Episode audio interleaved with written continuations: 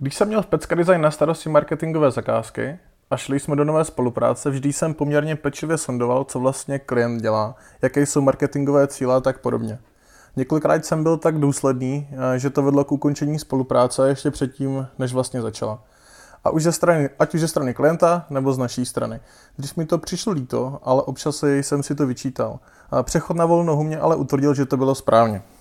Jít do spolupráce v situaci, kdy se s klientem neznáte, nevíte, co dělá a čeho chce vlastně dosáhnout, je na míle totiž vzdálené win-win z partnerství. A bohužel si myslím, že takových případů, kdy se hází hrách v podobě peněz o marketingovou stěnu je jako hub po dešti, a situace se ku podivu moc nelepší. Rozhodl jsem se proto natočit na toto téma podcast, protože věřím, že mnohým z vás může otevřít oči. Na pomoci jsem si pozval moc zkušeného člověka, kterým je Vojta Mikula.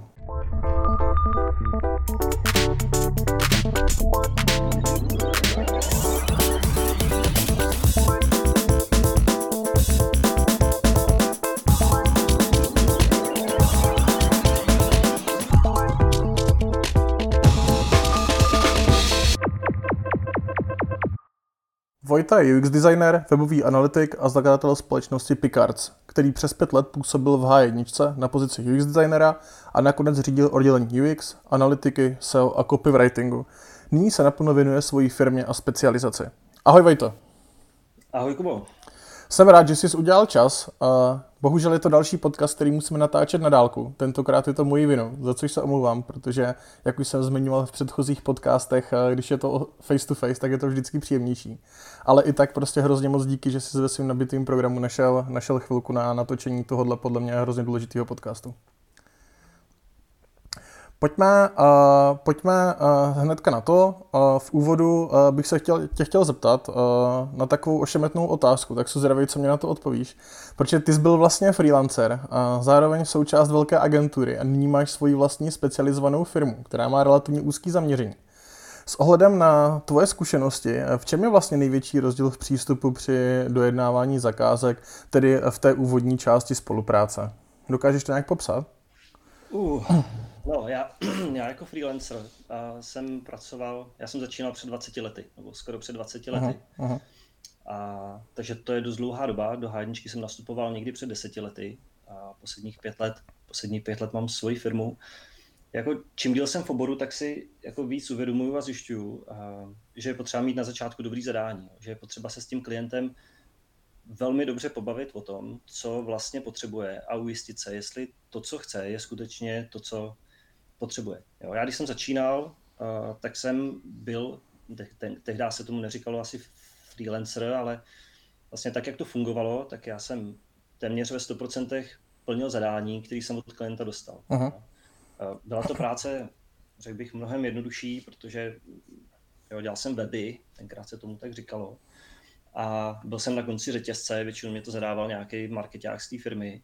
A prostě byl jsem tam ta lopata, která, který se řeklo, tady to vem a naházej to sem. A já jsem to vzal a naházel jsem to tam.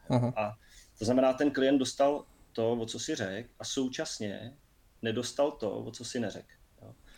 A postupem času a, a s tím, jak jsem, jak jsem získával víc zkušeností na těch zakázkách, tak jsem se pomalu a pomalu osměval k tomu občas klientovi říct, že bychom měli jít víc do hloubky na začátku, že možná ne úplně je šťastný nápad splnit to, co on chce, což sebou samozřejmě přináší nějaký rizika. A, no, takže bych řekl, že jako rozdíl, tak jak to vnímáme já v čase, a teďka nemluvím o tom, jak to má přistupovat freelancer, jak to má přistupovat agentura, jak to má přistupovat majitel agentury, ale prostě ten můj vývoj v čase je, že jsem došel k tomu, že je potřeba se na začátku mnohem víc ptát, aby jsme pak na konci mohli dodat lepší řešení.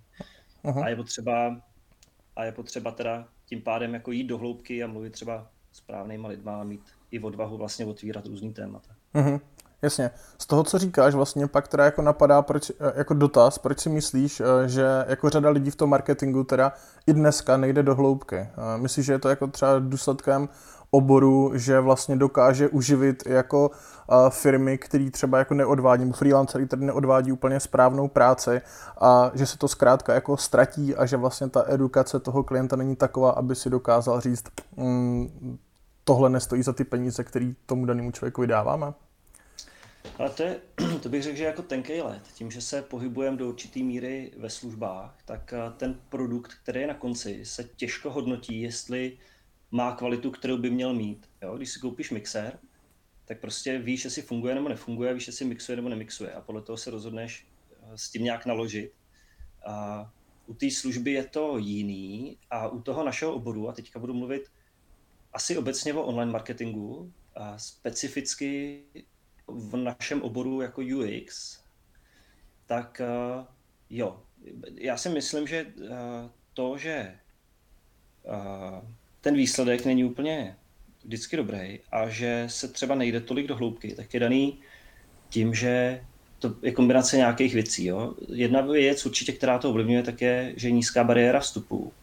To znamená, neexistuje formální vzdělání, může to dělat každý.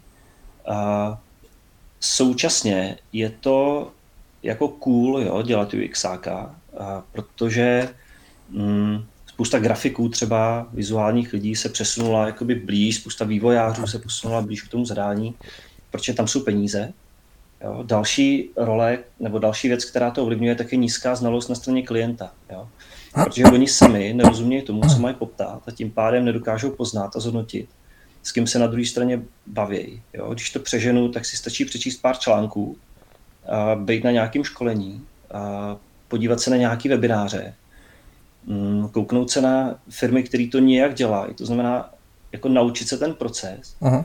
naučit se ten jeden správný postup. A klient bez zkušeností pak mnohdy není schopný zhodnotit, kdo proti němu stojí a jestli tam je někdo, kdo mu dokáže v té dané situaci pomoct, anebo jestli se snaží jenom naroubovat vlastně tu jeho situaci na nějaký postup, který už někde třeba viděl a možná ho třeba ani mnohdy nedělá.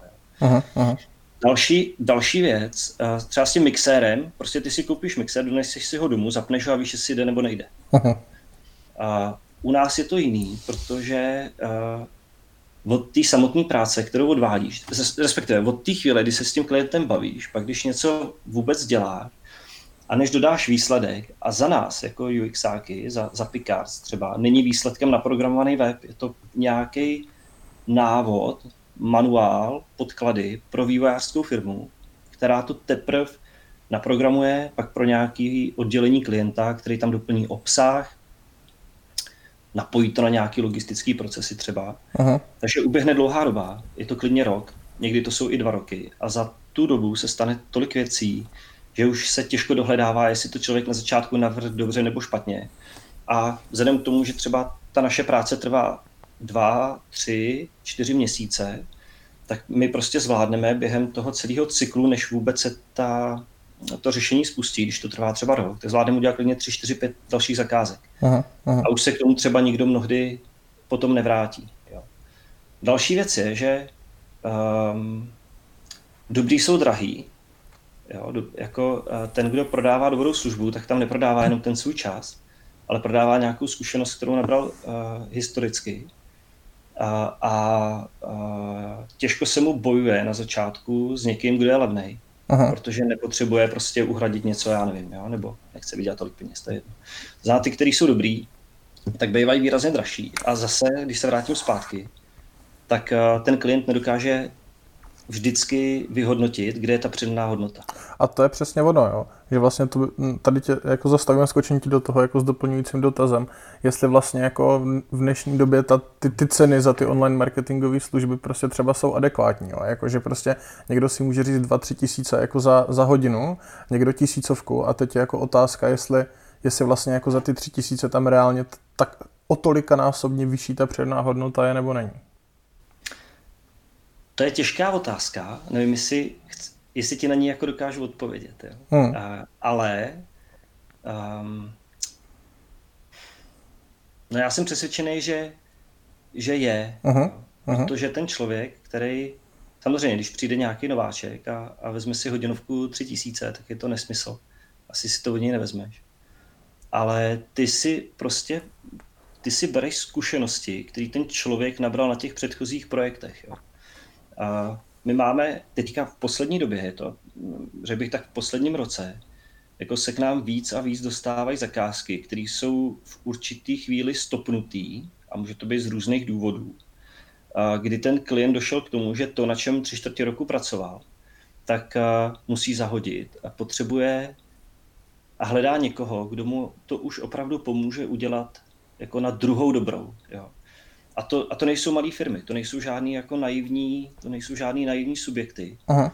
A teďka hm, já asi jako nebudu, nebudu zmiňovat konkrétního klienta, jo, ale je to top 3, nebo top 5, top 3, určitě top 3, jo, firma, která má miliardový obraty, má Aha. v jednotkách miliard uh, obraty a snaží se už asi na potřetí spustit web, e-shop, nějaký e-commerce řešení.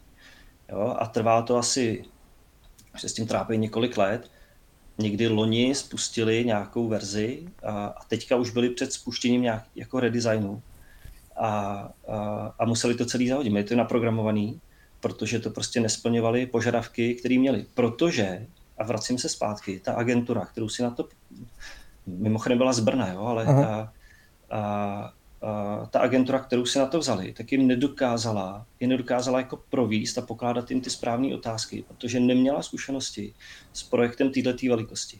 Aha, aha, aha. Jasně, chápu, chápu, rozumím. Jo, tak to řekl hezky. Jako já, já se rád, že to tady zaznělo, protože to je často jako je otázka uh, jako ani ne tak uh, klientů, ale, ale třeba lidí, kteří uh, trošku vnímají náš obor, ať jsou to třeba moji kamarádi nebo známí, kteří právě vnímají ty obrovské rozdíly v těch hodinovkách v naší branži a často se na to ptají. Takže tady mají částečně odpověď. Pojďme dál, pojďme se vrátit trošku k té otázce, vlastně proč teda lidi nechodí do hloubky, nebo proč to není pro některý jako potřeba. A co, jakou roli třeba hraje uh, self-promo. Uh, to znamená, že se vlastně někdo jako dokáže strašně dobře prodat, ale, ale vlastně jako skutek utek.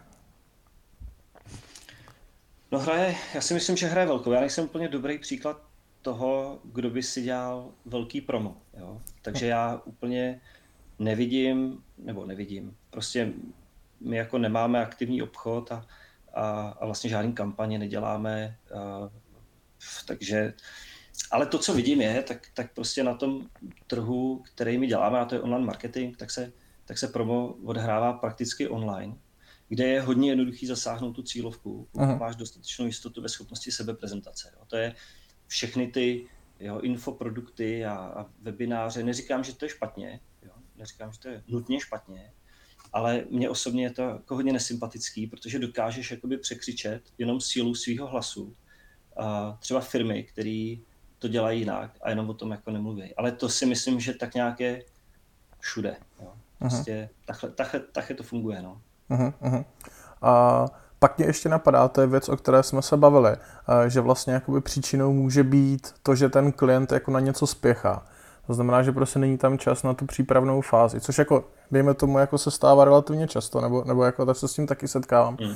Jako, proč myslíš vlastně, že se to stává, nebo, nebo jako je vůbec jako reálný tomu klientovi říct, hele, jako počkejte si prostě, tady jako ta přípravná fáze bude trvat o dva měsíce díl, nebo bude ten projekt delší o dva měsíce, ale pak sklidíš to ovoce.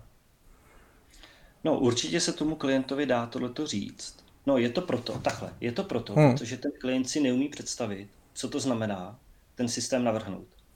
Jo, on nemá představu o tom, jak ten proces může být náročný, že to vyžaduje na jeho straně součinnost, že, že mnohdy to prostě bude stát na jeho kapacitách, že on si musí udělat čas.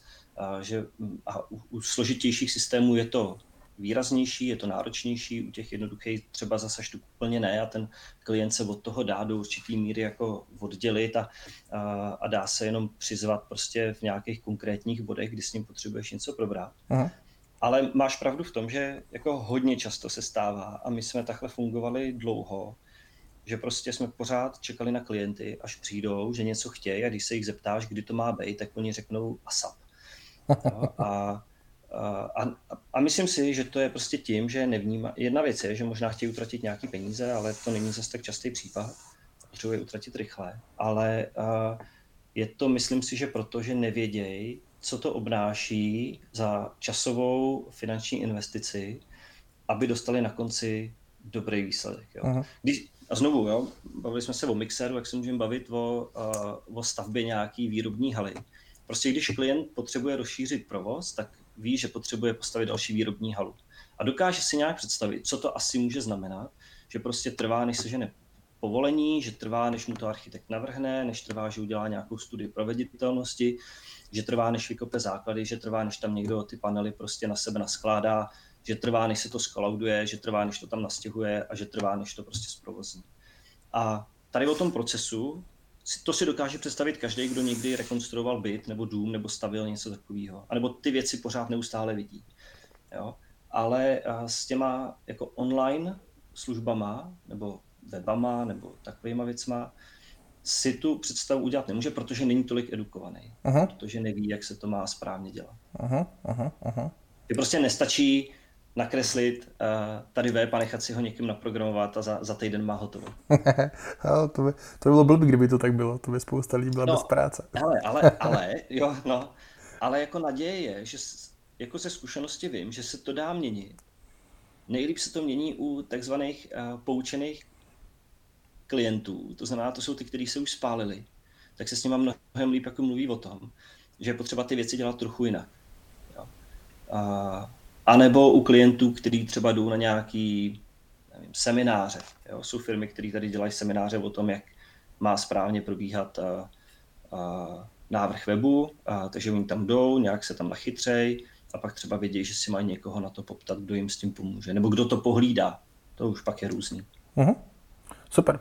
Děkuji za odpověď a pojďme dál. Ty jsi to tady zmínila, bavili jsme se o tom a je mimo podcast, že nemáte obchodáky a to mě jako hodně baví, protože vlastně Pecka je na tom stejně a že tam není jako nějaký aktivní obchodák, který by zháněl zakázky. A myslím, eh, že je to dobře, eh, jako že to je vlastně důkaz toho, že ta firma je relativně zdravá. Ale takových firm není moc v té naší branži. Nebo já to aspoň jako moc často nevní, ne, neslýchám.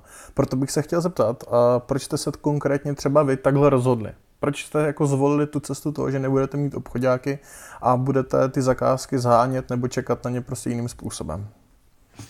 Ale to je hrozně těžká, obsáhlá otázka. Já jsem přesvědčený, že pro že, že hlavním úkolem obchodníka by mělo být to, aby navrh řešení tak, aby to bylo to správné, aby to bylo to, co klient potřebuje. To znamená, že musí znát potřeby klienta, musí znát ten produkt, který nabízí.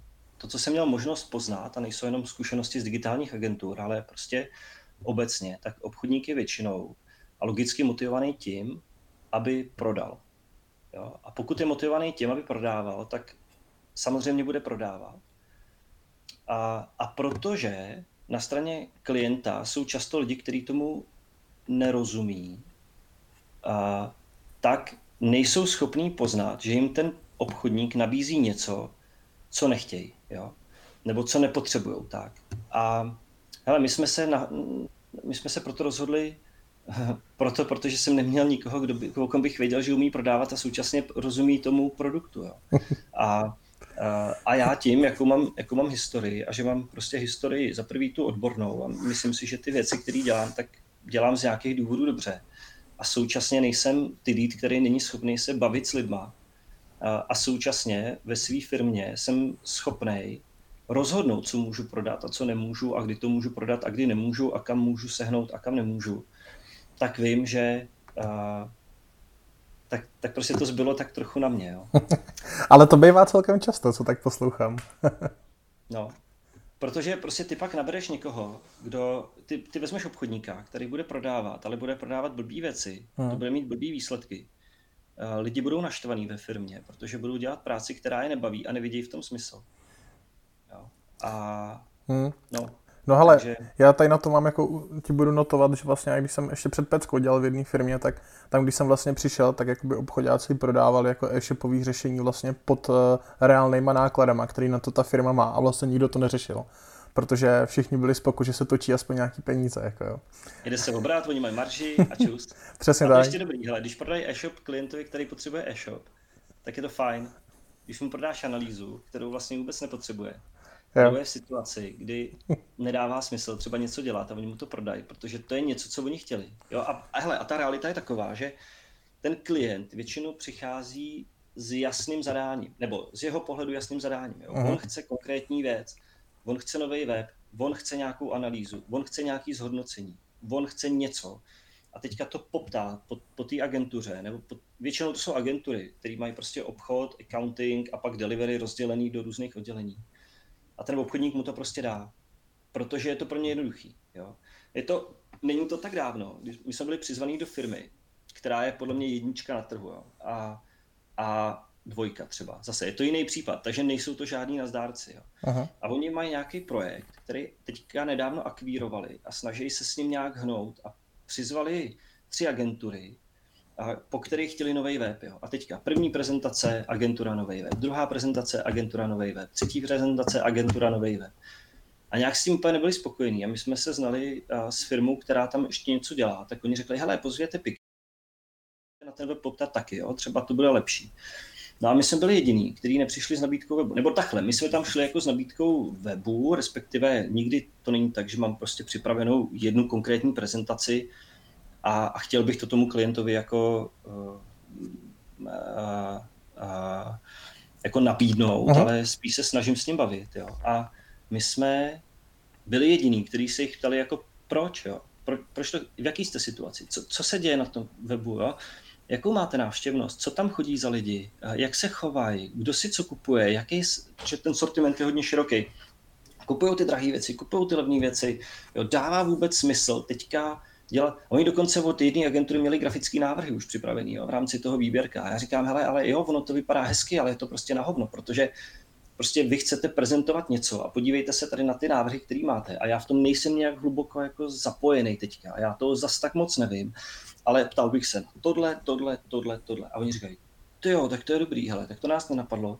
Vy jste první, agent, vy jste první firma, která nám přišla vlastně a rozporovala naše zadání. Jo. A, a to se bavíme o projektu, který je v řádu stovek tisíc korun. Jo. To znamená jít na schůzku, kde klient poptává něco, chce za to dát spoustu peněz a říct mu, že to nepotřebuje. jako odvážný, jo. A, Rozumím. No. To je... a, ten, a ten obchod, a zase, jo, moti... promiň, povídej. Ne, nepovídej, v podě.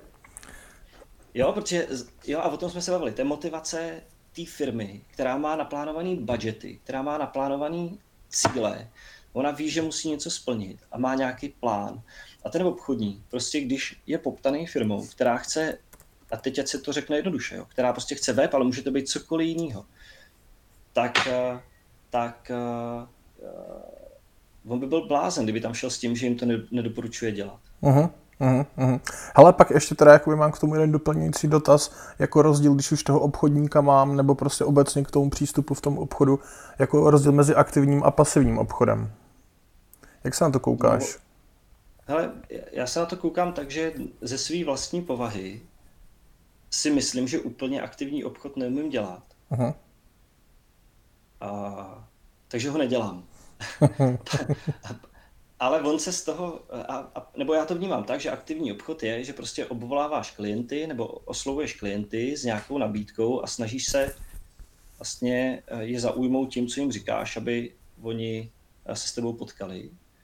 A pasivní obchod vnímám jako situaci, kdy k tobě ty klienti přicházejí sami a posílají ti třeba poptávky, ale už ten další krok je zase aktivní, protože ty ho musíš ty toho klienta musíš přesvědčit, že skutečně seš ty ten, kdo by to s ním měl dělat.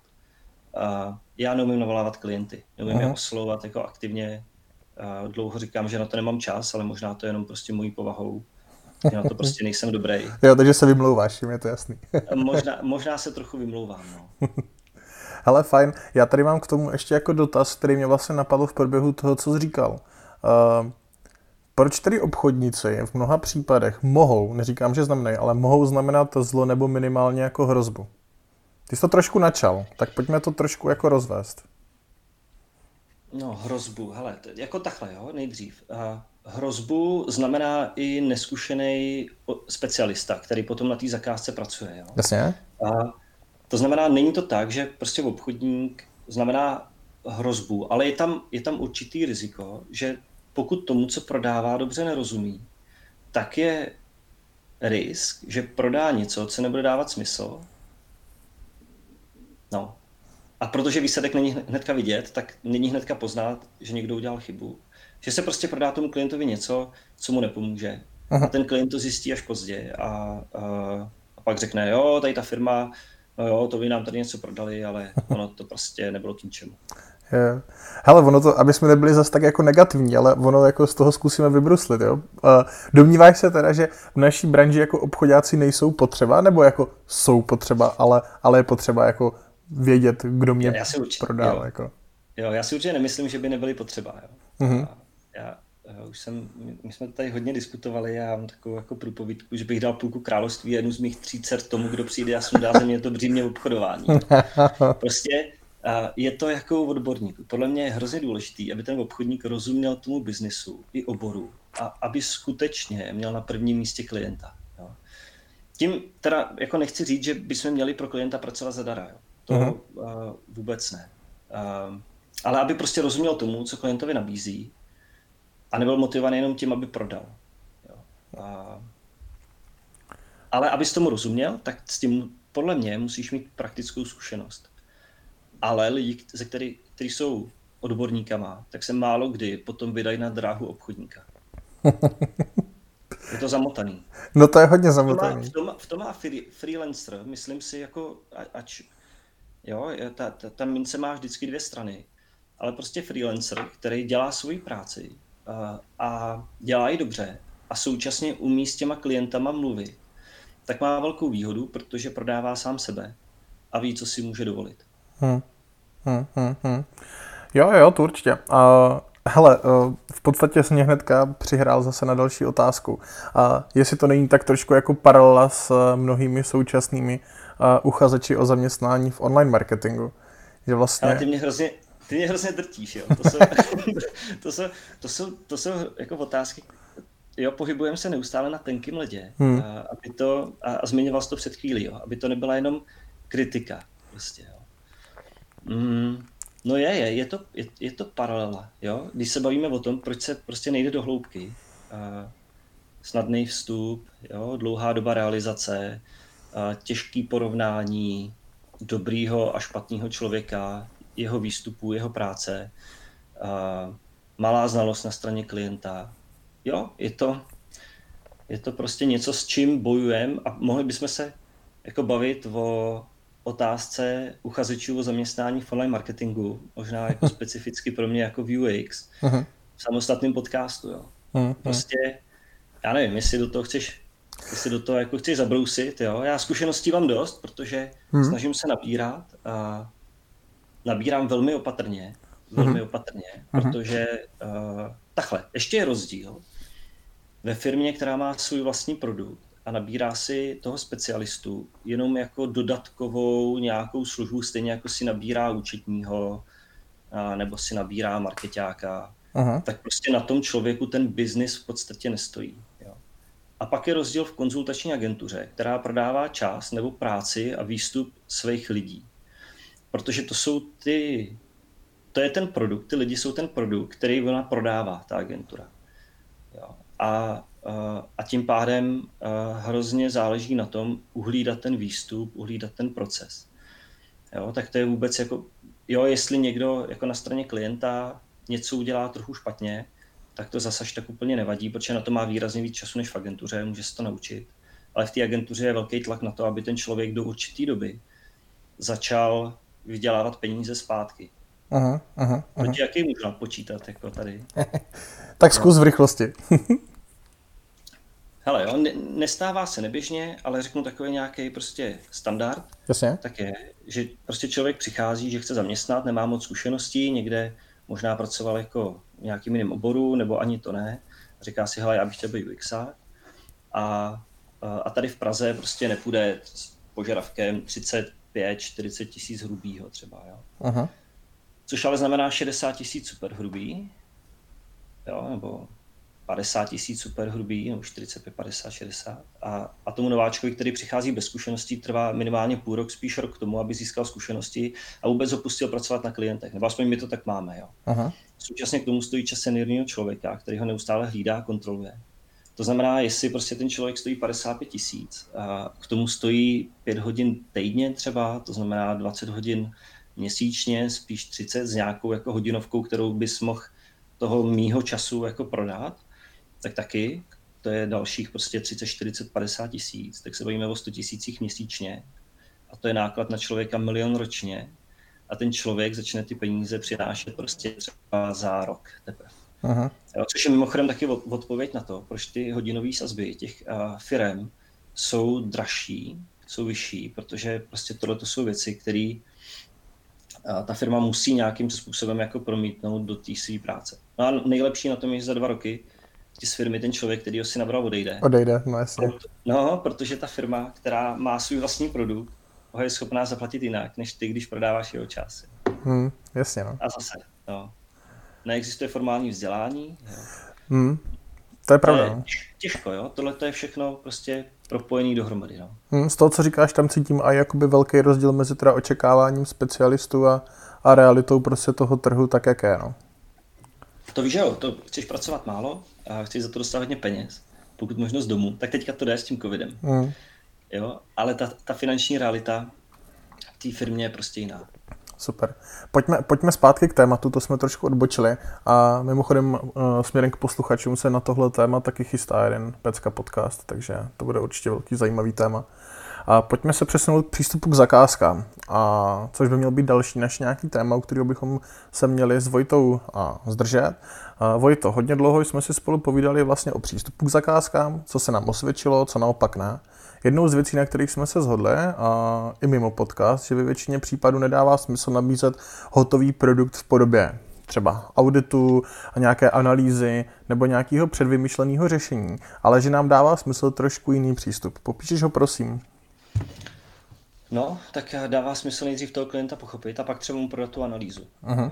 A, takhle, ještě k těm analýzám, já myslím, že ten trh se už trochu posunul, ale prostě ten standard před lety byl takový, že prostě analýza ve smyslu jako dokumentu, který něco popisuje a něco zhrnuje, má nějakou strukturu, se docela často prodávala.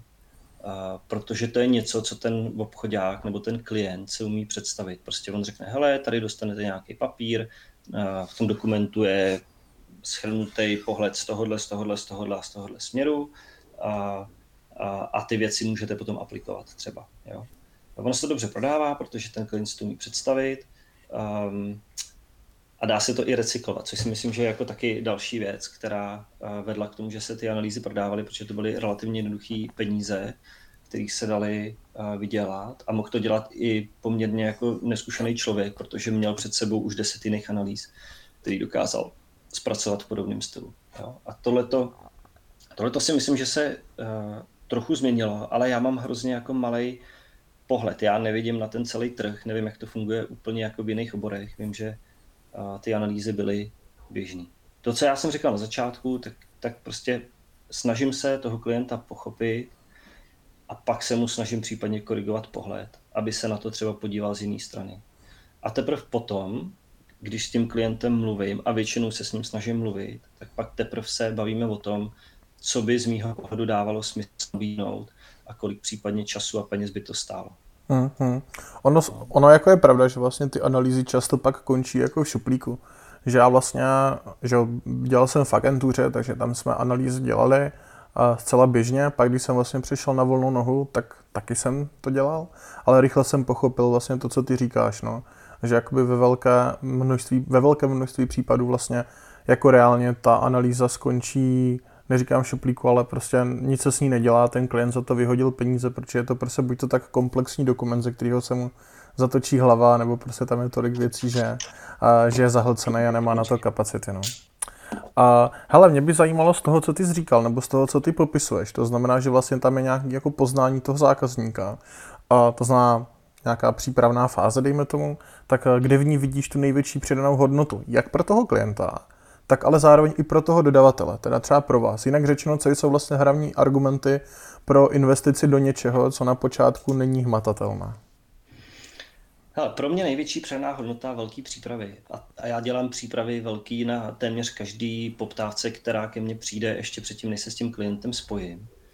Tak je, že snižuji riziko, že se strapním a potom, co se s ním potkám nebo si s ním budu povídat, protože uh, už nějakým způsobem navnímám tu jeho situaci uh-huh. a jsem jako parťák do té diskuze. Jo.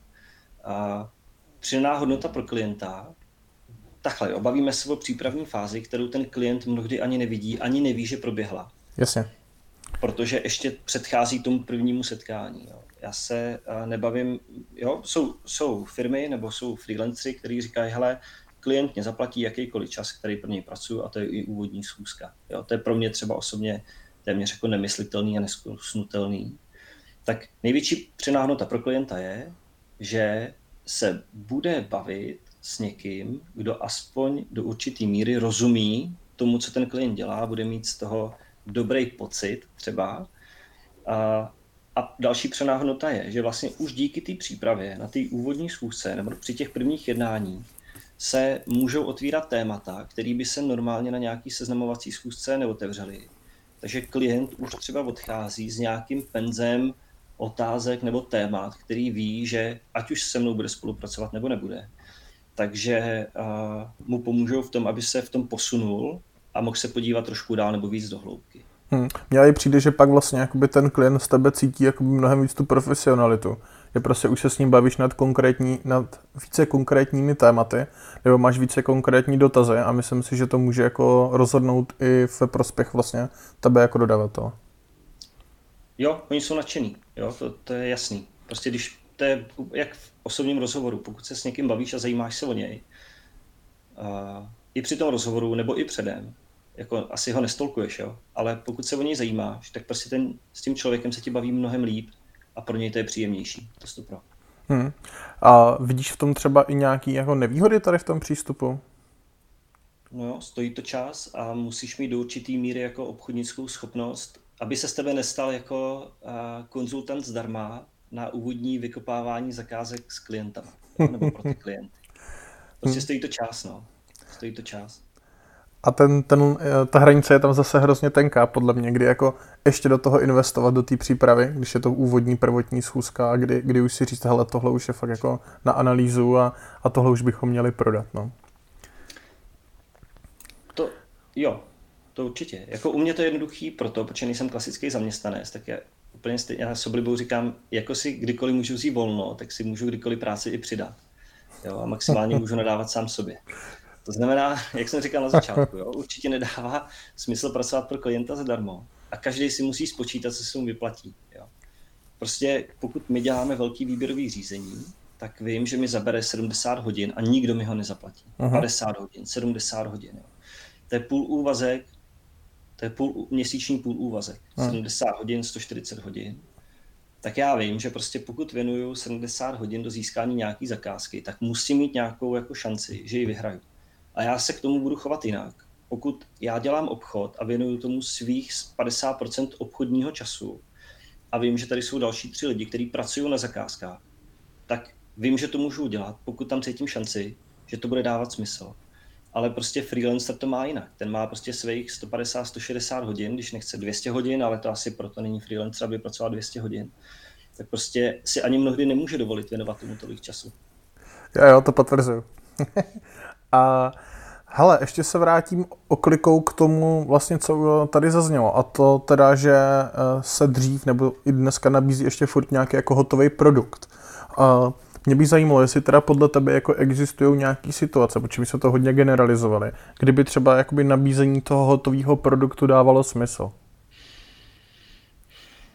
No, hotový produkt, proč bych ho dělal? Proto, abych ušetřil čas asi, že jo. Uh-huh. Abych prostě to líp prodal nebo to líp zprocesoval, což mě vede k tomu, já se snažím jako automatizovat nebo uh, sjednocovat nebo zproduktovat tět věci uh, interní, jo. Interní procesy, nějakou automatizaci na reportingu, aby jsme si usnadnili práci, vykazování času, to, co dělá člověk prostě do kolečka uvnitř firmy, tak aby to pokud možno nezabíralo hodně času a měl bych čas na tu individuální práci.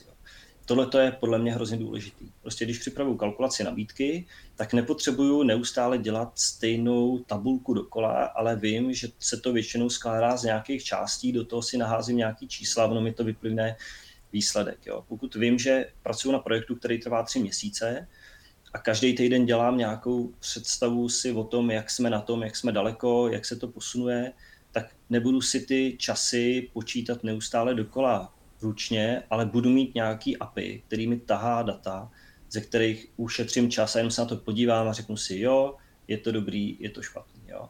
Jak řídit lidi, jak vyhodnocovat kvalitu práce. Fakturace, velký téma. Jo? Někdo stráví na fakturaci tři dny.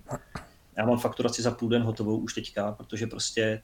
Takže to je nějaká jako systematizace práce, zproduktová, zproduktování, Jasně. která mi dává smysl. Aha, Pokud aha. se bavíme o produktech nebo službách, který my dáváme vůči klientům, tak u nás třeba máme balíček nebo hotovou věc a to je uživatelský testování. Jo, jo, jo. Protože jako po každý se testuje pro někoho jiného, po každý se trochu testuje na jiném vzorku, na víc lidech, na méně lidech, někdy to trvá den, někdy to trvá dva, někdy je um, vždycky se tam dělá nábor, vždycky se to nějak specifikuje, vždycky se připravují smlouvy. Takže já vím, že prostě pokud jde testování, tak mám zhruba spočítanou cenu jednodenního testování s, třeba s pěti lidma, uh-huh. dvoudenního testování s deseti lidma. Vím, co to znamená, mám na to nějakou jako popisek, který tomu klientovi můžu poslat a, a on si udělá představu, mám to, co, on si udělá představu, co zhruba dostane a současně mu posílám nějaký typový ukázky toho, jak by mohl vypadat výstup, protože tam už se to liší. Uh-huh. Protože ten klient, takže není to jako jeden vyložený balíček, ale jednou ten klient výstupem, jo, testovali jsme třeba pro člověka v tísni, oni na to měli jako jasně daný budget, který byl jasně pod hranicí naší ceny, ale protože s nimi spolupracujeme dlouho, tak jsme se domluvili uh, a chtěli jsme jim pomoct, tak jsme se domluvili, že výstupem nebude žádná zpráva, ale výstupem bude to, že ten člověk z člověka v tísni se toho testování zúčastní, bude tam, bude mít k sobě našeho člověka, který s ním bude probírat zrovna ty zjištění a výstupem potom bude nějaký hodinový workshop, kde si ty věci schrneme a řekneme si, hele, tohle jsou ty největší problémy, tady tím směrem byste se měli vydat a oni už si to zprocesují sami. Jo. Uh-huh. Jindy to je prezentace pro board, jindy to je nějaký dokument, jindy se na základě toho už kreslejí rovnou třeba nějaký návrhy změn a to se liší. Uh-huh. A to se těm klientům snažím vysvětlit. Jo, Takže jo. Uh, chápu, chápu. Uh, to znamená, je to v podstatě o tom, že tam je nějaký um, nějaký muster, nebo v podstatě nějaká kostra toho produktu, která se pak dá modifikovat, což chápu, mm-hmm. že třeba v rámci té konzultační činnosti, nebo třeba toho uživatelského testování, jako je relativně jednoduchý, nebo, nebo vnímám, že se to děje a, a je to dobře asi do jisté míry. Um, ale vy jste UXáci a uh, logický dotaz pak je teda vlastně, jde to teda aplikovat něco takového i třeba na nějaký návrhy webu nebo nějaký návrhy typových uh, prvků. Napadá mě třeba, nevím, nákupní proces nebo, nebo detail produktu, něco takového? No, uh, ano, ale jo, pět let, pět let v H1 jako UXák, a pět let v Picards jako UXák, lomeno majitel. Vlastně to je téma, který neustále přichází. Jo. Jak moc jsme schopní a, opakovat ty řešení, aby to ještě dávalo smysl a aby to ušetřilo práci a třeba snížilo cenu pro toho klienta. Jo. Teďka zkoušíme a je to, mm, protože jo, každý se nějak potýkal jinak s tou, s tou karanténou nebo s, s tou situací na jaře kolem covidu a nám vlastně klienti trochu spanikařili, tak jsme měli takový jako měsíční, měsíční a půl dlouhý propad. Tak jsme si sedli a řekli jsme si, hele, mohli bychom konečně zkusit dojít k tomu, že bychom mohli zkusit připravit nějakou funkční databázi jednodušších řešení, konkrétně pro nějaký menší e-shopy, a, který bychom mohli jako recyklovat nebo mohli bychom z nich vycházet, a ne proto, aby jsme na tom jako urvali víc peněz, ale proto, aby jsme byli schopni nabídnout tu službu i subjektu, který na to tak velký budget nemá a mělo to pro něj pořád přednou hodnotu, protože nejen, že dostane to, jak to má vypadat, ale dostane k tomu spoustu obsahu dalšího, který my máme zpracované. Jo. Jak má dobře fungovat filtrace, jak má se správně uh, fungovat filtrace z pohledu, aby to vytvářelo vstupní stránky, kombinací filtračních parametrů, kde to dává smysl, kde to nedává smysl, jak má fungovat našeptávač, uh, jak má, já nevím co, jo, jak se mají tvořit, mm, nevím teďka, jo. ale je to obsah, který ten klient může dostat a bude pro něj mít přednou hodnotu. Takže je to něco, v čem my teďka, co my teďka zkoušíme, máme to otestované asi na dvou zakázkách, které proběhly a máme na to zatím dobrou zpětnou vazbu ale uvidíme, jestli se nám podaří, protože stejně vezmeš tu kostru a pak s ní pracuješ individuálně v rámci toho klienta a teďka uvidíme, až to budeme dělat na pátém projektu, jestli se nám celá ta jako databáze vlastně nerozsype, protože to bude příliš náročné to udržet neustále aktuálně. Jasně, tomu rozumím, tomu rozumím. Ale mně se to líbí, mně to přijde jako super nápad prostě, no, protože chápu, že ne každý vlastně klient má peníze i na to vlastně si jakoby naprosto unikátní řešení, včetně všech testů a tak zaplatit a, a setkávám se s tím relativně často, že i velcí klienti vlastně hodně musí řešit kompromisy v rámci, v rámci budgetu. Takže jako za mě, za mě hezký krok. A já jsem si dělal pár poznámek a vlastně z toho, co popisuješ, a když teďka se vrátím trošku do toho jako čistě custom řešení, a odbočím od toho produktu, tak když se vžiju do klienta, tak mám pocit, že mohu být trošku nejistý v tom, co od takového dodavatele čekat, kdy vlastně on dělá ty analýzy a teprve sbírá ty data vlastně a připravuje vlastně vůbec podklady pro nějaký to finální řešení nebo návrh toho finálního řešení. A nikde vlastně ten klient totiž nemá napsaný, co bude tím finálním výsledkem, ale už za to třeba platí. A co bys doporučil na jedné straně klientům a na druhé straně jako těm dodavatelům, aby takový vztah vůbec mohl fungovat? To znamená jako, jo, klient za něco platí, ale vlastně ještě nevíme, co úplně ideálně bude, uh, bude tím výstupem. No, on by vždycky, než začne platit, měl vědět, co bude výstupem. Jo? To, že neví úplně přesně, co to bude, tak to je jiná věc, ale on by měl vědět, jako k čemu se směřuje. Jo? Uh-huh, jasně. Jsme bavili o tom, o fázi poznávací z mojí strany, jako ze strany dodavatele, kterou ten klient neplatí a to je nějaký domácí úkol. A potom je to, pak tam přijde bod, kdy se domluvíš na tom, co bude součástí, a, jo, a co bude součástí obsahem té práce. A, a tam by ten klient prostě měl vědět, co dostává, protože ty s ním sepisuješ nějakou smlouvu nebo objednávku a, a tam to musí být definované. Jo. A, jako, dobře, tam si jinak. Stalo se vám někdy to, že vy, jste zač- že vy jste se domluvili s klientem na tom, že bude nějaký výstup, začali jste na tom dělat, už je to ta placená spolupráce a teď jste v průběhu zjistili, že vlastně, aha, tak eh, tohle je slepá ulička a buď to se ta spolupráce musela úplně jako rozvázat a nebo že uh, tím výstupem nakonec, nebo že se přetransform, pre, pardon, přetransformoval ten výstup do úplně něčeho jiného? Určitě, jo, jo, to se stalo. Nebo se stává to, že klient vlastně v průběhu času, kdy se na tom pracuje, uh-huh. u něj se něco změní. Jo. On k něčemu dojde, on už udělá rozhodnutí. Jo, my třeba pro něj připravujeme podklady, na zá... zpřesňujeme zadání. Jo. Uh-huh. Protože ano, může se stát, že klient na začátku úplně přesně, jo, teďka, uh, uh, jo, připravovali jsme, připravovali jsme velký web pro KV Elektro, uh-huh. to je velký dodavatel elektroinstalačního materiálu, prodejce. A bavili jsme se o tom, že by, a to je B2B, jo, to je B2B, B2C, je to složitý, hodně různých logistických procesů zatím a klient přichází a říká, já chci nový web. Jo, a my říkáme, hele, to je super, ale my vlastně nevíme, jak to bude náročný. A protože on říká, že chce nový web, ale to neznamená, že to je jasný zadání toho, co vlastně má na konci dostat. Aha. Protože prostě nevíš. Jo. A, tak jsme se dohodli, že věnujeme, tak jim se líbilo, jak jsme si s nimi povídali, jim se líbily výstupy naší jiné práce, kterou jsme jim ukazovali, líbil se jim přístup, tak jsme se domluvili, že to rozdělíme na dvě části. První bude, říkejme tomu, analytická část nebo část pro zpřesnění zadání, kdy my si vezmeme x dní času a uděláme nějaké kroky pro to, aby jsme si ověřili, co má být tím výstupem. To znamená, udělali jsme nějaké cesty po obchodníkách, udělali jsme cesty na ty pobočky, které oni mají, podívali jsme se na data, bavili jsme se interně s tím člověkem u klienta a vlastně zpřesňovali jsme si, co vlastně má být výstupem. To jsme na konci tady té úvodní analytické části, která byla jasně naceněná v tu chvíli, dostali. A tady ten výstup, oni se potom mohli rozhodnout, jestli chtějí na základě tohohle toho už se dala udělat lepší představa o tom, jak náročný bude ten systém navrhnout.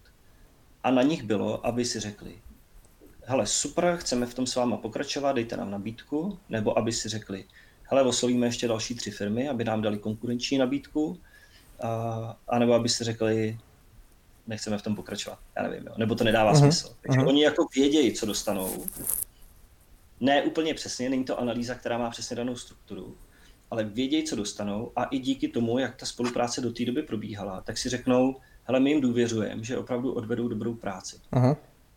Tak a teď mě zajímalo, kolikrát se vám třeba reálně v praxi stalo, že po takové přípravné fázi k ničemu nedošlo, protože to riziko tam je asi relativně reální. Jo. Jsou dvě věci. První je, když se už dělá tady ta zpřesňující část, ta analytická, o který jsem teďka mluvil, tak tam se to nestalo nikdy. Vlastně vždycky, když jsme s tím klientem tu zakázku rozdělili na nějaké dvě části a první jako dopřesnění zadání, analytická část, a když jsme ji zpracovali, tak pak jsme pokračovali dál a spíš jsme to dělali proto, aby jsme byli schopni tomu klientovi nějak rozumně nacenit a ten člověk mohl, klient mohl počítat s tím, jaký dostane budget. Pokud se bavíme o tom, jako kolik procent zakázek nám dopadne a nedopadne, tak eh, je to zhruba nějakých 70% úspěšnosti. To znamená, a je to tak, že většinou čím víc energie ta příprava stojí, tím je ta pravděpodobnost eh, větší. Jasně, jasně. A dokážeš třeba říct, kolik jakoby reálně času, a, nebo jako po, myslím poměrově, nemyslím v hodinách, jakoby na tom celém projektu, ať už je to prostě úprava nějaký části webu, když se bavím UX, nebo vůbec návrhu celého webu, jakoby tady ta přípravná fáze, kdy už ten klient ale jakoby platí, jak třeba zabere? Já to nemám tak, že by mě někde jako se rozsvítilo světilko, když na té zaká- když tý zakázce, té přípravné fázi, v, tom, v té fázi obchodu, věnuju hodně času, že mě to jako zastaví. Jo. Takže mě v podstatě jedno, jestli prodávám e-shop za teďka prostě řádově 100 tisíc nebo 500 tisíc, tak já tomu vlastně věnuju vždycky plus minus stejně toho času. Jo, někdy to je složitější, někdy ne, ale řekněme, že prostě na to, abych se domluvil na nějaký zakázce, tak je to třeba v řádu určitě hodin. Aha. Když je tam nějaká schůzka s klientem, tak to může být, tak to může být náročnější. Třeba my jsme teďka, není to tak, není to tak dávno, když jsme začali spolupracovat s Havlíkovou apotékou, nebo organickou a Havlíkovou apotékou, Aha. A, která vyrábí krémy a, pro ženy, různé pleťové masky a takovýhle. A, a oni nás oslovili na základě doporučení a domluvili jsme si, že si uděláme schůzku. A já jsem ještě před tou schůzkou vyrazil na návštěvu jejich prodejen, Aha. kde jsem prostě uh, si šel popovídat s těma prodavačkama, neříkal jsem jim, že jsem tady z nějaké firmy, která něco někde jde pro ně dělat, ale prostě přišel jsem tam jako zákazník, a byli tam další zákazníci, tak jsem mohl vidět, jakým způsobem oni jednají s těma zákazníkama, jaký mají produkty, šel jsem kupovat svojí ženě prostě nějaký věci. Vlastně jsem pořádně nevěděl co, zvolil jsem si nějaký uživatelský scénář, utratil jsem tam asi, nevím, 12 stovek nebo kolik, manželka pak měla radost a byla nadšená, že se mi přines dárek. Zcela nezjištně, jasně. jo, jo. A já jsem, a já jsem, jí, jako, a já jsem potom vlastně šel na tu schůzku, prošel jsem si ještě ten web, byl jsem, myslím si, že dobře připravený a ten klient byl překvapený, jo, že jako evidentně potom jsem mu ukazoval nějaké fotky eh, z té prodejny a říkal jsem se, hele, podívejte na vašem webu, ono to vypadá takhle, v prodejně to vypadá takhle. Prodavačka se mě ptala na tohle, ten web neumí, pojďme to zkusit nějak k tomu jako dostat a tak dál. A klient jako velmi kvitoval to, že se o ně někdo zajímá. Hmm. A o tom už jsme se bavili. Jo? Takže kolik času poměrově, to říct neumím. Aha. Pravda je, že potom ten čas obchodní já nepočítám většinou do ceny té zakázky to by musel být hodně protivný klient, abych mu to tam jako napálil. Takže je to prostě investice, z mé strany je to investice a ano, je to riziko. Jo, je, jasně. Hele, tím vlastně, že ty jsi teďka říkal, že jsi byl v terénu, to znamená, sbíral jsi nějaký data, uh, trošku jsme se už o nějakém jako mystery shoppingu, že děláváte a dalších věcech uh, bavili trošičku dřív, uh, tak je to krásná berlička k dalšímu tématu a tím je analytická část. Mě by zajímalo uh, v podstatě, co vlastně taková jako ta část toho poznání klienta obnáší. Co jsou vlastně ty první kroky, který by měl a nemusí to vztahovat na, jenom na vás, ale klidně to generalizuji trošku. A tak um, co by ten proces měl obsahovat? No, podle mě bys měl, nebo já to dělám tak, eh, že se snažím poznat toho klienta, jak to jde, poznat, pokud to jde, tak jeho konkurenci, Aha. poznat jeho zákazníky a nějak si vůbec na začátku udělat představu o tom, jestli můžu pomoct. Jo. My jsme třeba pracovali pro Ušetřeno, to Aha. je firma, která mm, sjednává změny v energiích a já, když jsem s tím klientem chtěl pracovat, tak jsem si změnil plyn, to byl asi Změnil jsem si plyn ve firmě s nima. Chtěl jsem vidět, jak vypadá ten proces, jak to probíhá. Byl jsem pak připravený na to, že se s tím klientem můžu skutečně bavit a říkat mu, hele, tady to probíhalo takhle, takhle, z tohohle jsem byl nadšený a tak dále. Uh-huh, uh-huh. Jasně, to je, to je nějaká to poznání toho klienta, to je jako super. A co, co obnáší třeba to poznání té konkurence? To znamená, jako, že asi si neuděláš druhou objednávku na změnu plynu do firmy.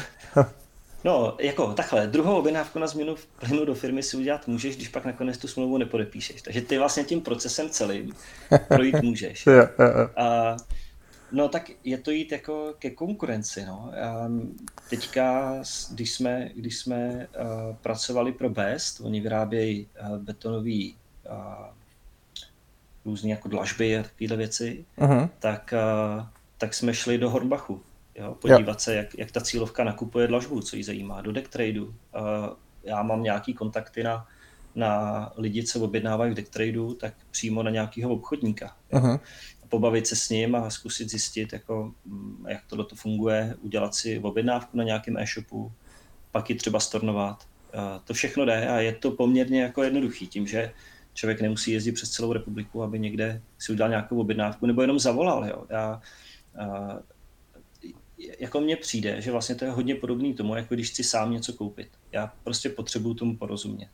Jo, pracuji pro firmu, která instaluje sauny, Aha. tak eh, tak poptám prostě čtyři firmy, které který dělají sauny a snažím se zjistit, jak oni přistupují k zákazníkovi, do nějakého showroomu, tam se podívám, jak to probíhá, co mi ten dodavatel potenciálně může jako nabídnout. A tady ty znalo, já tomu prostě musím rozumět, abych byl schopný s tím klientem kooperovat, abych pro něj mohl být partnerem. Uh-huh.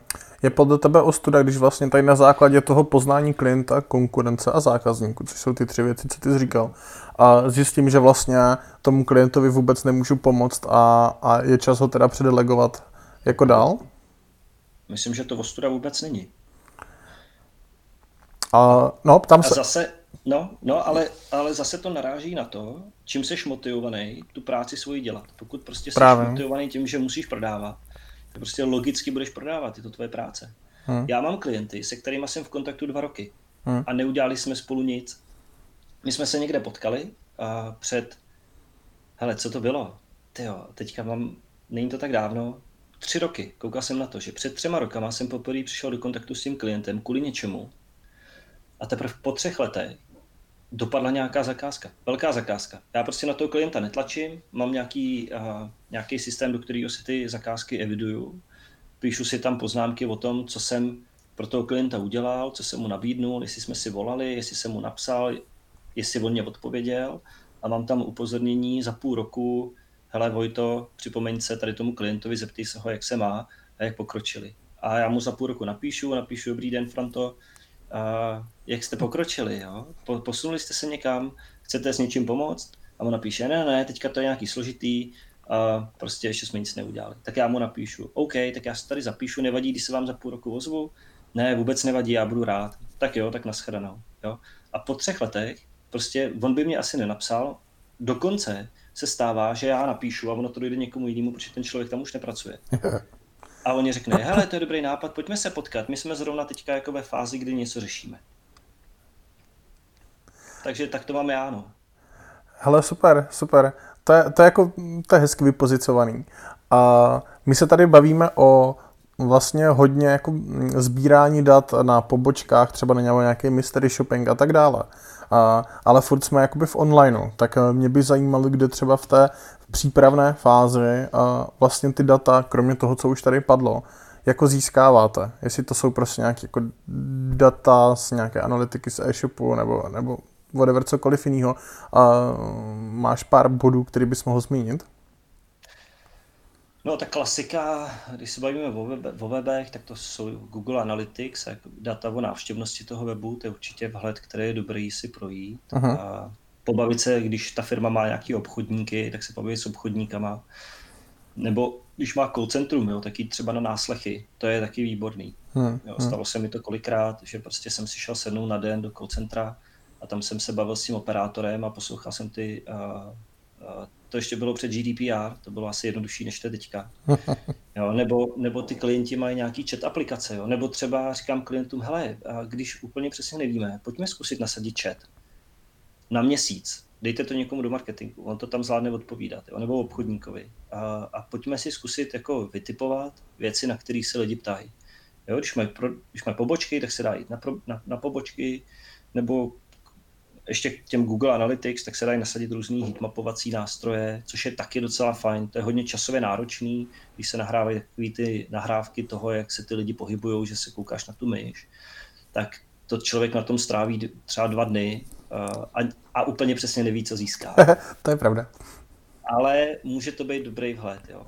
Uh-huh. Nebo uživatelské testování, rozhovory s těma zákazníkama, stačí prostě se toho nebát a, a udělat si dobrý výběr a připravit si dobré otázky a zavolat. Jo. Specifické věci pak jsou třeba pro firmy, které mají produkty, které se neprodávají úplně jak na běžícím pásu. Jo.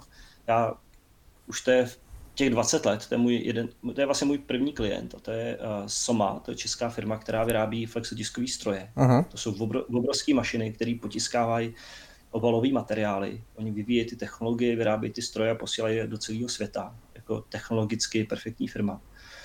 Tak, tak eh, kromě toho, že za těch 20 let a, a, a je jako dobře znám, pracoval jsem tam i v marketingu, psal jsem tam bakalářku, diplomku, tak letos jsme připravovali systém pro efektivní výměnu tiskové zakázky. Když ten stroj prostě tiskne bomb, obaly pro bombary bombóny, a je nějak nastavený a ta zakázka běží, potiskne se 10 km folie a, ta, a ten tisk trvá celý den a pak to chceš změnit na něco jiného, tak to trvá nějakou dobu, kdy ta obsluha musí dělat a, práci, když mění barvy, čistí stroj, mění materiály, vyměňuje ty tiskové slívy a ty eh, šablony, podle kterých se tiskne a tak dále a každá minuta prostoje toho stroje stojí spoustu peněz. Prostě ty si skoupil mašinu, která stojí miliony euro, 100 tisíce miliony euro a nechceš, aby stála dvě hodiny, když mění zakázku, protože ta mašina má tisknout. Takže eh, to, co jsme připravovali, tak není to web, jo, ale je to prostě systém, který běží na tom stroji, který má pomoct obsluze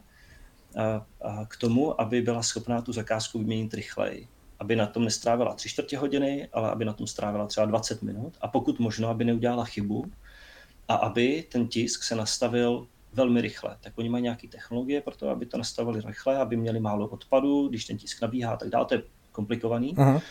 Ale to, co tam dávalo velký smysl, tak, tak bylo prostě jet se dívat eh, na to, jak reálně ty zakázky se vyměňují a zkusit najít ten správný proces, samozřejmě ve spolupráci s těma pracovníkama té firmy, který tomu jako rozumějí, který by se dal replikovat neustále dokola a můžeš si zvolit jeden člověk na obsluze, dva lidi na obsluze, souběžně dělají nějaké věci, teďka něco musí předcházet něčemu. Takže je to jako procesně velmi složitý a to nevymyslíš od stolu. Hmm, hmm. Takže co já jsem udělal, tak je, že jsem prostě hodně času strávil v té firmě a snažil jsem se prostě dobrat k tomu, co by mohlo ušetřit čas, co by mohlo pomoct, aby se dělalo první, druhý, třetí a, a tak dále. A takovéhle věci se dají najít jako i na těch e-commerce nebo webových řešeních. A hele, prostě jenom dotaz, to bylo jako pro tebe jako zadání, jako zoptimalizovat tady výrobní proces flexotiskových strojů, nebo jako, to je jako dost, dost odbočený od toho, co běžně děláte asi, ne? Hele, říkám, jako velká výhoda je, že já prostě znám ten produkt. A velká výhoda je, že znám ty lidi, kteří tam jsou. A, ale jo, takhle nějak to znělo. Samozřejmě to nebylo na mě. Jo. Tam prostě jsou lidi, kteří mají na starosti výrobu, kteří mají na starosti technologii, uh-huh. a, ale potřebovali někoho, kdo jim pomůže vlastně tady ty věci dát dohromady a kdo jim pomůže ten proces vlastně nějak jako zrealizovat až do toho konce. Uh-huh.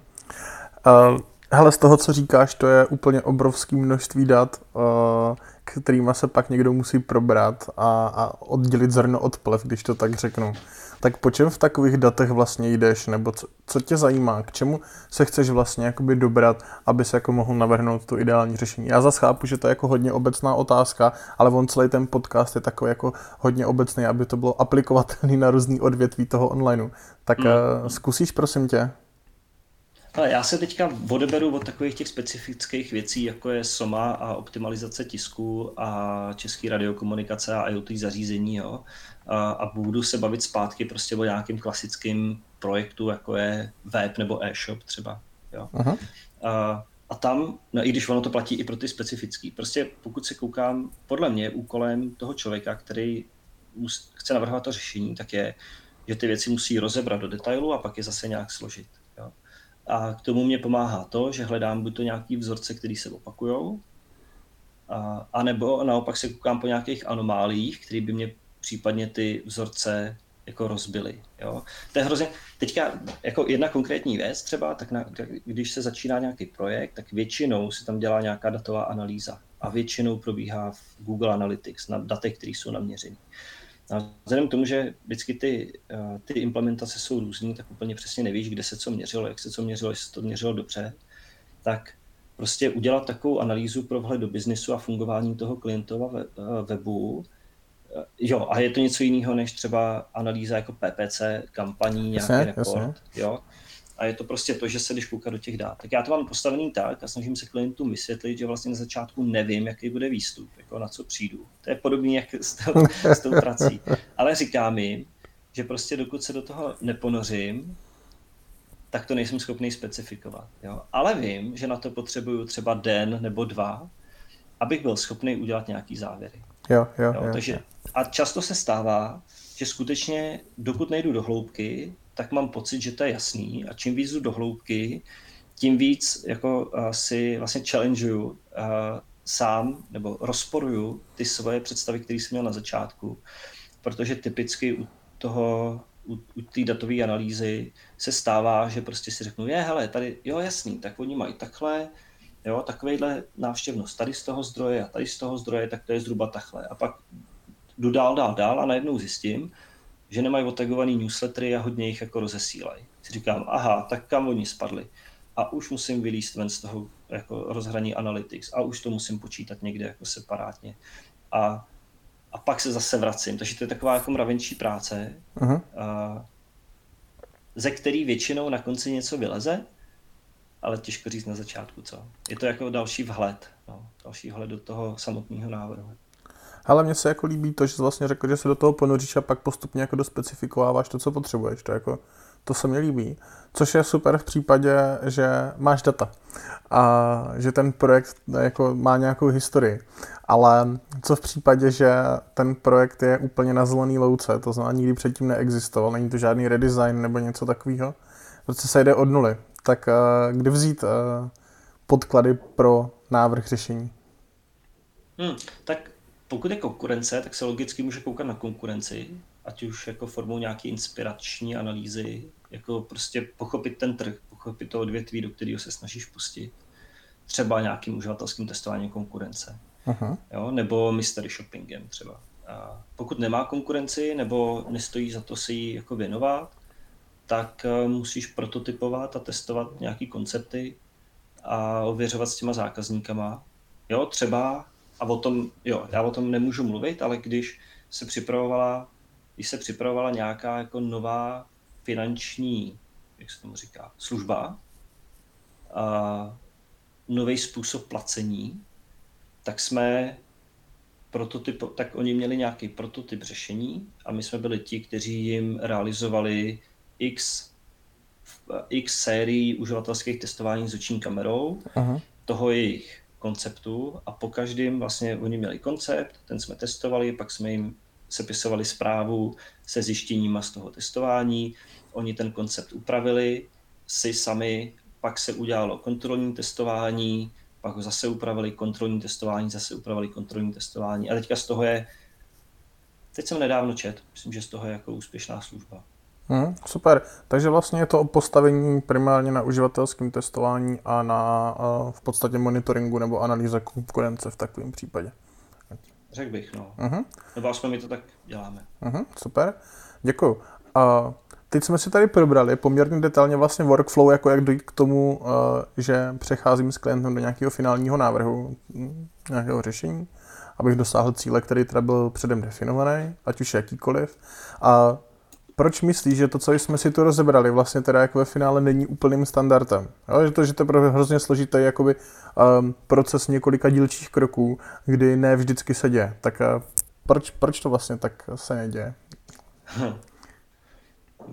Pro, tak jedna věc je, že je určitě tlak na peníze a, tím, a, a, a na čas. Aha. A, a je to práce, která vidět není a ten, je, a ten klient, klient není edukovaný v tom. Neočekává, že by takovouhle přípravu tu měl věnovat, protože se to vyplatí. To je, to je jedna věc. Druhá věc je, já jsem nedávno čet článek a slyšel nějaký rozhovor s Robertem Štípkem z Kofeinu, který vlastně mluví o zesložitování specializací. Aha. To si myslím taky, jo? Že, že tak je, že prostě uh, ty specialisti, že ten svět je jako komplexnější a oni ty znalosti nutně nemusí mít, pokud nemají hodně zkušeností. Už to není tak, že prostě PPCčkář před 15 eh, lety uměl AdWords a to bylo jediné, co potřeboval umět a, a, a ty algoritmy byly prostě jednoduchý a ono to opravdu fungovalo, protože ty prokliky byly levný, jo, prostě to fungovalo. Teďka už to také není a všechno je složitý, jo. A, a pak si myslím, no proč, proč? No a klienti se jako, no a, a, a to znamená, že se klienti nespálili a prostě do toho jdou, jo. Jo, to znamená, že jako v podstatě ve chvíli, kdy ten, kdy ten klient jak, jak to říct, ne, nemá, nemá ty znalosti, nemá tu edukaci, tak jako nemá moc možností dost často, než se teda jako primárně spálit, aby teda potom jako zjistil, že to není ideální řešení a pak přišel jinam? Nebo jak to chápat? No, spálit. Prostě on jako nezná. Hmm. Nezná tu realitu. On prostě neví, co má očekávat. On uh, neví, že potřebuje někoho, kdo mu dá pozor i na něco jiného, než na to, co si od něho poptal. Protože mu to nikdo nevysvětlil. To si myslím, že je zodpovědnost nás, jako firem, aby jsme ty klienty, když už s nimi jdeme do nějakého jednání o tom, že bychom pro ně něco měli dělat, tak aby jsme současně i edukovali a pomohli jim pochopit tu situaci, ve které jsou a na základě toho se jako dobře rozhodnout, jestli to chtějí udělat tak, nebo jestli to chtějí udělat jinak. Je, to řekl moc hezky. to je takový poslání na závěr.